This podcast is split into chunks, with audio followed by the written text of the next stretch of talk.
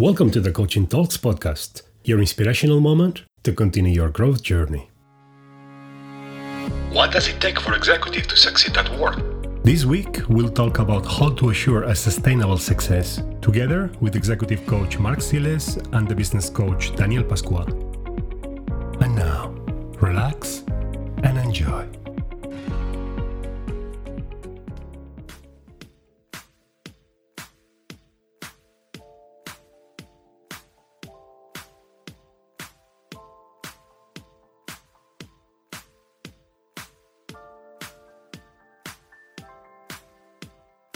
How to be successful easily, in a short period, and without risk. There seems to be lots of articles and blogs pointing into that direction nowadays. Uh, but if you have tried yourself, you may have noticed that to assure a sustainable success in your life, those three elements don't seem to work that well.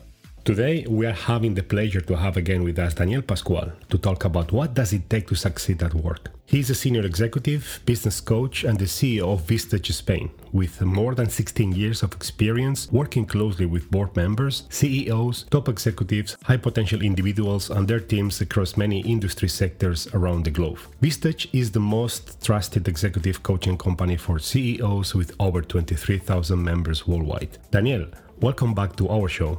Hi, Marc. It's a pleasure to be here today with you. And I'm really glad to share again with you and your audience some key insights from my coaching and, of course, mentoring experience. That's great. So let's go right away to the topic. So, Daniel, what's your quick answer to what drives success at work? Well, probably there is nothing new to discover or that we don't know about what you really need to have success. Mm. Because let's be honest, to have success takes time it takes hard work and, and consistency in doing the right things. Mm-hmm. This is something that everybody knows and deeply or is deeply related with the classic work and life or personal and professional balance. That is still valid today. In this equation, it is not only important what you do, but also how you do the things. So this refers to the personal component about your thoughts, uh, your beliefs, your behaviors, your attitude, your rituals, etc. All this is part of the equation. Perhaps the new thing to consider is that in a kind of a VUCA, where things are volatile, it's uncertainty, it's complex, there is ambiguity, mm-hmm. this kind of environment to which most leaders are exposed to year after year, we have now higher risk and rewards at the same time because of the speed and, of course, of the overflow of the information and alternatives. This is why it is so important nowadays to stick to the proven rules and also the well known advices that are still valid. I agree with you, Daniel, and it seems to me that a big part behind what drives success has to do more with how we react when we are facing challenges and adversity. I have noticed a difference between those who perceive adversity as a threat or as an opportunity to learn and excel, especially when the solution will need some extra effort uh, and also time before it gets uh, it gets solved. So for you, like, which are the main insights you got during the last years on this dimension? Uh, which would be the main qualities uh, you think that we can work on to enhance our success at work? Yes, Marc. Um, if, if I look back on my coaching sessions in 2018 with uh, thought leaders and CEOs all around the world, it comes to my mind a kind of list of key aspects about what qualities you need to develop because they will carry you forward. Let me start this checklist with, uh, let's say, mental health. Yeah. Mm-hmm. If you are stressed, and this can be at any level. You are not insightful or empathetic. This is a fact. You're less capable of listening to your customers or employees. And that means at the end that you are less agile and approachable in your business operations. We were actually discussing in one of our previous podcasts about the, the impact of stress in our capacity to make wise decisions and how mindfulness can help us with our mental health as well. Uh, what else can we do about it? So, have this clear in your mind. Your mental state affects directly your mindset and your motivation. Hmm. And those will affect your ability to lead. So, to keep your mental health up, surround yourself with the right people and influences be really selective. You are the owner of your life and with how you spend your time. So look after people from which you get something useful, but also can give something back.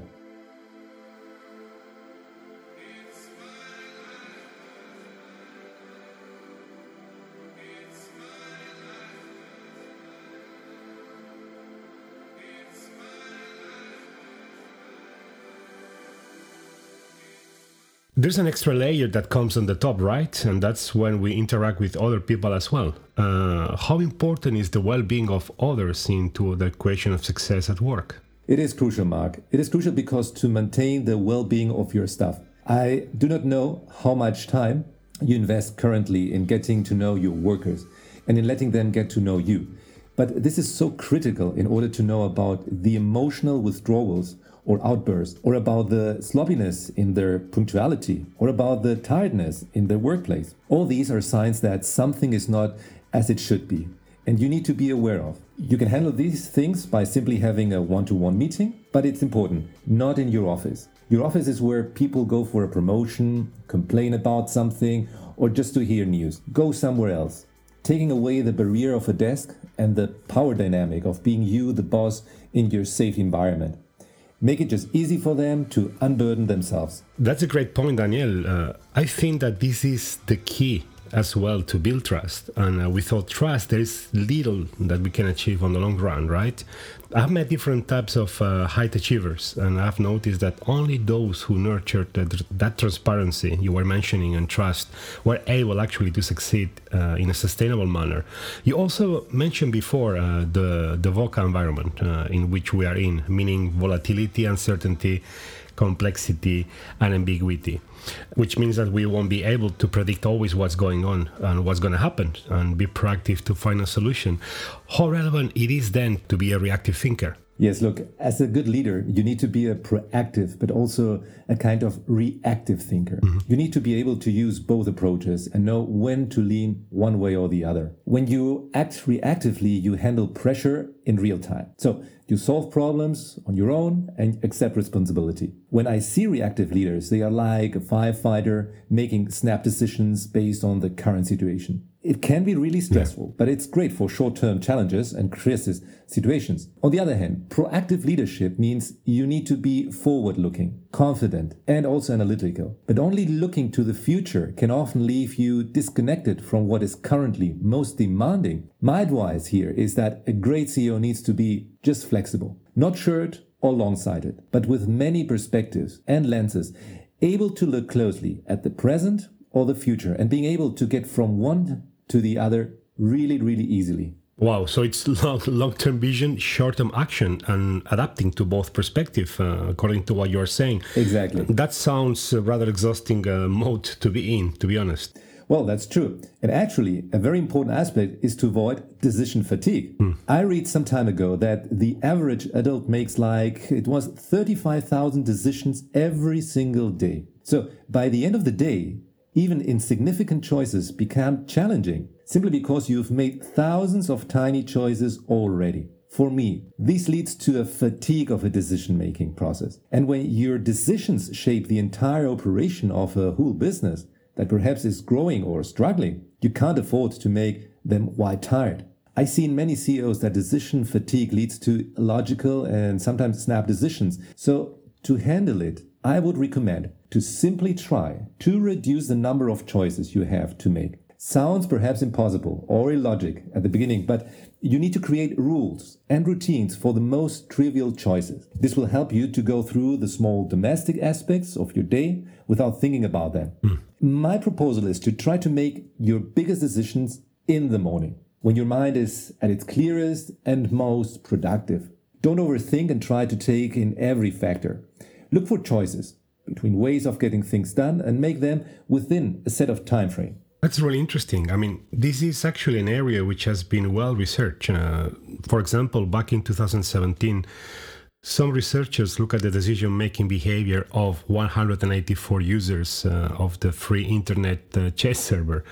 Uh, to discover at uh, what time of the day players were making their best decisions. And it showed that whether you are a morning person or not, the most accurate decision making happens on the early side of the day between about 8 a.m. and 1 p.m.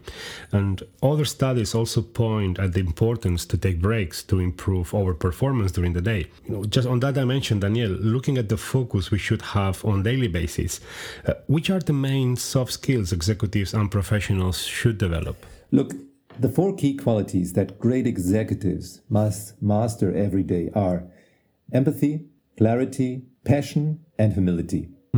I see all these four qualities in top performers that really achieve to move people to action and bring businesses and organizations forward. Let's start with empathy. Think about it. When you're leading a team, putting yourself in another person's shoes, you can predict what they want, how they feel, and how they'll react to a challenge or a change. Empathy is a vital quality in effective leadership. It takes time to develop, but the investment is worth it because it allows you to work around personal resistance before it emerges. I know the daily agenda and the list of high priority tasks of a CEO makes it quite impossible, but you need to find the time to ask questions and you need to ask them about your employees. Mm-hmm. I'm not talking about hours, but perhaps two to three minutes of a high quality and intense conversations. As a good friend of mine told me once, you need to make short and simple questions and with the highest intensity. Put 100% of your attention on what they say and how they say it. Mm-hmm. Find out what they drives them on and really motivates them, what challenges them, and what fulfills them. It's not just in the workplace, but in their broader life. Get this kind of intimacy. This will allow you uh, to see and it will show you how the view of their business, what they think about the business, what they think about themselves, about the organization. And all this will connect with the existing culture and most importantly, how their understanding is about the things that are going on in the company.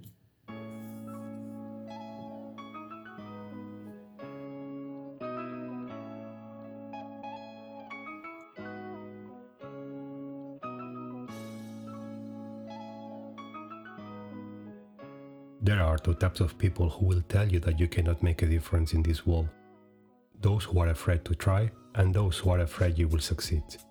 Ray Goforth. I think as well that what you said now, uh, being mindful and present during those type of uh, interactions is much more powerful than what initially uh, one could believe. As you said as well, it is a great source of insights and wisdom to be able to spend that time and focus with your employees. Uh, you also mentioned a while ago the clarity as part of the four key qualities to master. What makes it being so important? Yes, to, to have clarity in your business, vision statement, mission statement, mm. also communication helps you determine what you really want. It helps you communicate what you want from your team and which are your expected standards. And most importantly, it helps you tell people what to do in order to get what you want to achieve. Many of my CEO's clients confirm to me that when clarity is present in what they communicate, it helps to motivate and in a way it magnetizes the people around you. So take your time, spend time, invest time in defining your message, but keep always things simple. Articulate critical messages like the company vision in one sentence at a time. Mm. Don't use 10 words where one will do. And then do the same with the objectives and the strategy. And what is needed then to make that vision uh, more powerful? Look, your question takes us to the third quality, which is passion. If, as the leader of the organization, you're not excited about your work, your vision, your goals and strategies, and of course, your people. So, how do you expect anyone else to be passionate about what they do? That's true. I see many times that feeling passion for what we do is like the fuel that drives a business forward. People who are only in it for a paycheck seldom achieve growth. So, as a CEO, you must not only chase passion in yourself, but also in your organization. For me, after working with so many leaders, I understood that leadership with passion means to want things in a perhaps obsessive way and with a no matter what attitude. It means also to deeply care about things and building something that really matters. On that dimension, I've seen as well some misunderstanding around being passionate at work and what it really means. Um, mm. uh, it's being used as well yeah. as an excuse by strong egos to impose opinions on others. So, how can that pitfall be avoided? Look, Marc, really simple with humility. Mm. And that is actually the fourth quality for me. Being humble and leadership don't seem to really go together, but I see humility as a powerful trait of a leader. I agree. It allows you to focus on the bigger picture of the business rather than on the person who happens to be in charge of it. So instead of validating yourself, you will recognize the work of others. And instead of protecting your own self image, you'll openly admit when you were wrong without any hesitation. Humble CEOs seem to be more tolerant of imperfection they are more likely to recognize that nobody sets out to be a bad uh, at their job. So that they trust them even when they make mistakes and let them know that they see their potential. I heard many stories of CEOs being able, when the situation is required, to get their hands dirty and do the work that makes their company grow. Thank you, Daniel. I think those are great set of advice about which capabilities uh, we should be developing. Talking about empathy, clarity, passion, and humility. Uh, it seems to me like the perfect set of qualities to develop, not just for an executive, but for any human being.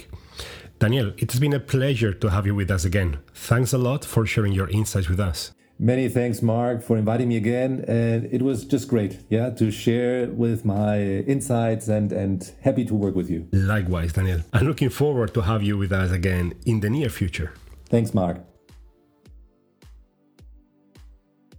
So that was all for today, and thank you very much for being a loyal listener. Let us know if there is any topic you would like us to cover down in the space for comments. Have a great rest of the week. Goodbye.